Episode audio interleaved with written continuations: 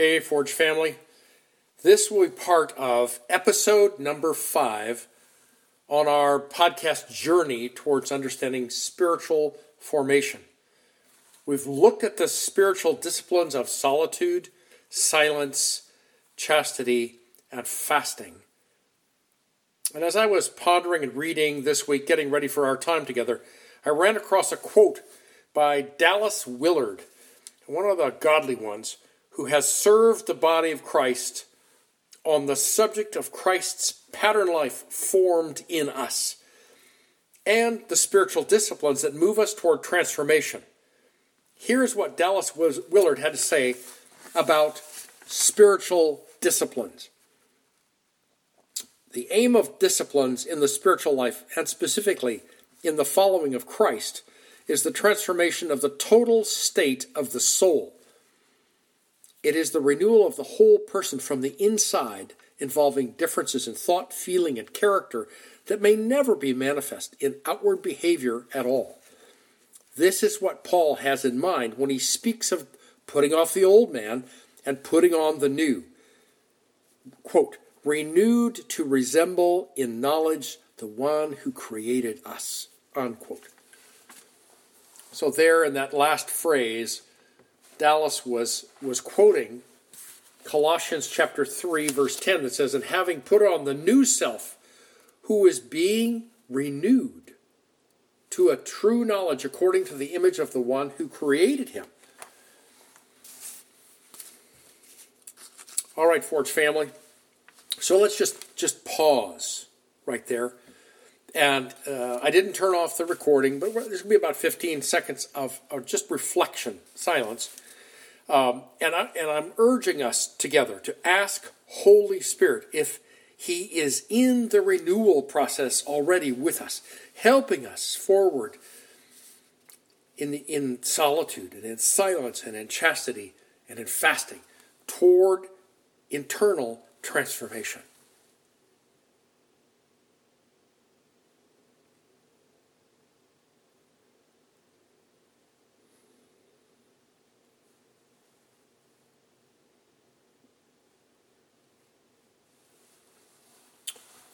Holy Lord, we hunger, we thirst for that transformation that will make us like you. We know it begins on the inside, in the heart, and have move, and, and then we watch it move outward as our spirit is instructed and, and led by Holy Spirit to lead our soul by Holy Spirit power to bring every thought captive, every feeling under control of the Scriptures and Holy Spirit, and especially, Lord, our tongues. We need your power to transform our mouth. Please keep working, Holy Spirit. So, some of you have used forms of journaling for scripture meditation and recording the goodness of God. This week, in podcast number five, I'm, I'm adding a spiritual discipline that He has worked in me and is working in me now. Um, you undoubtedly have heard the term introspection, and it's synonymous terms, the, the, the synonyms, if you will self analysis, self examination, soul searching. They're just a few. Um, even we look closely at a definition of introspection, there are references to the examination of our thoughts and feelings drawing solely on our own mental state. Now, it is that latter phrase about our own mental state that should set off alarms. You know, caution flashings, you know, yellow crime scene tape. Because we enter into that review of our thoughts and feelings with only our own mind to filter all of that. And the result, universally, absolutely is we, we think and we feel badly about ourselves. Introspection is invariably negative. And we could also describe the endpoint here as having the same results as self consumption, where self is the final judge of those thoughts and feelings. Now, that said, get ready to strip off that practice, to just leave introspection behind. It has no place in coming in becoming self-aware. Okay? No part of our spiritual and it, and it has really no part of our spiritual transformation at all. In Colossians, the apostle Paul taught believers about putting off the old and putting on the new. So, how do we begin to put on the new? Uh, let me suggest that the practice of self reflection is what we are longing for. This discipline is invariably positive or has quick positive motions that flow from it. Now, for example, to be self reflective, you are in need of the Holy Spirit who knows you deeply and loves you fiercely. But first, let me give you some history. In 1491, a year before Columbus arrived in the New World, okay, there was a young baby born as the youngest of 13 children named Ignatius. As a young man, uh, he, he soaked his boyhood and his young, his young life in stories of knighthood and chivalry, the Round Table, Camelot, El Cid, and the Song of Roland. He just, he just longed to be bigger than life. And he dressed accordingly and he swaggered around. He was an excellent dancer and a womanizer, but also very sensitive to insult. And if you got up in his face, you could expect to be challenged to a duel. And he fought many of them. Ultimately, he, ultimately, he, he enlisted to serve one of the dukes' uh, military forces in northern Spain. He fought in many battles and was never injured. But in 1521, in a battle at Pamplona, where the French came to attack, he was, he was hit by a cannonball. Now, I've, I've read accounts that said he was on horseback, uh, and, and I've read accounts that just said he was hit by a cannonball. Normally, when that happens, you what's left of you is is pink mist. But in this case, he survived. He had terrible wounds to his legs, and and there was no anesthesia in those days, except maybe a good stiff belt of brandy and a leather strap that you would bite down on. And so he he repeatedly had his legs set and straightened because they'd been broken in so many different places. But then they were rebroken and, and they tried to remanufacture his his legs so that he could stand and fight. But ultimately, his injuries ended his career as a soldier. During his long recovery, Ignatius of Loyola read volumes on the life of Jesus and on the saints. He was deeply moved, longing to pursue a religious life. And ultimately, he went to the Lady Chapel in Manresa and hung up his armor and weapons and walked away from the life of a soldier. He longed to lead Muslims to faith in Christ and went on pilgrimage to Jerusalem. Eventually, gathering men around him, teaching them, discipling them, acting as a spiritual director in their lives. And out of those times of his leadership came a volume known as The Spiritual Exercises of Ignatius. All right, Forge. So far, this is a good beginning, a great beginning.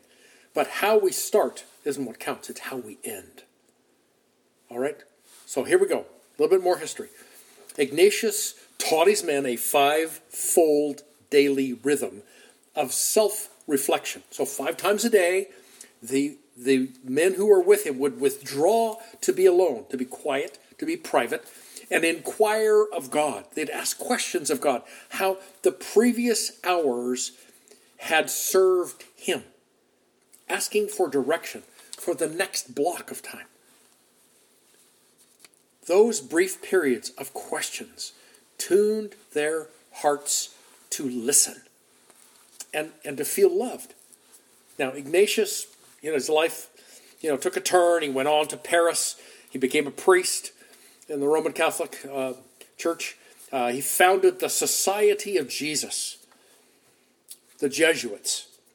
And while venerated today and referred to as a saint, his goals switched to become a warrior in the Counter Reformation.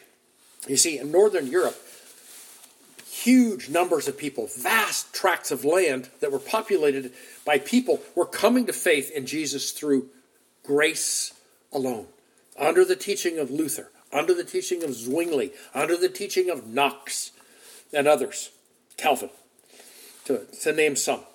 And the Catholic power brokers welcomed the Jesuits as their reaction force to hold Catholicism intact. All right, Forge family, uh, enough history on that. Okay, we want to end well. So I'm, I'm going to use this phrase chew up the meat and spit out the bones. Draw on this form of Christ centered, Holy Spirit driven self reflection to lay before the Lord the questions of um, how are my last hours? Was the kingdom of God advanced by my behaviors, by my actions, by my thoughts, by my mouth, by my deeds? What pleased you, Lord? How do I go forward with that?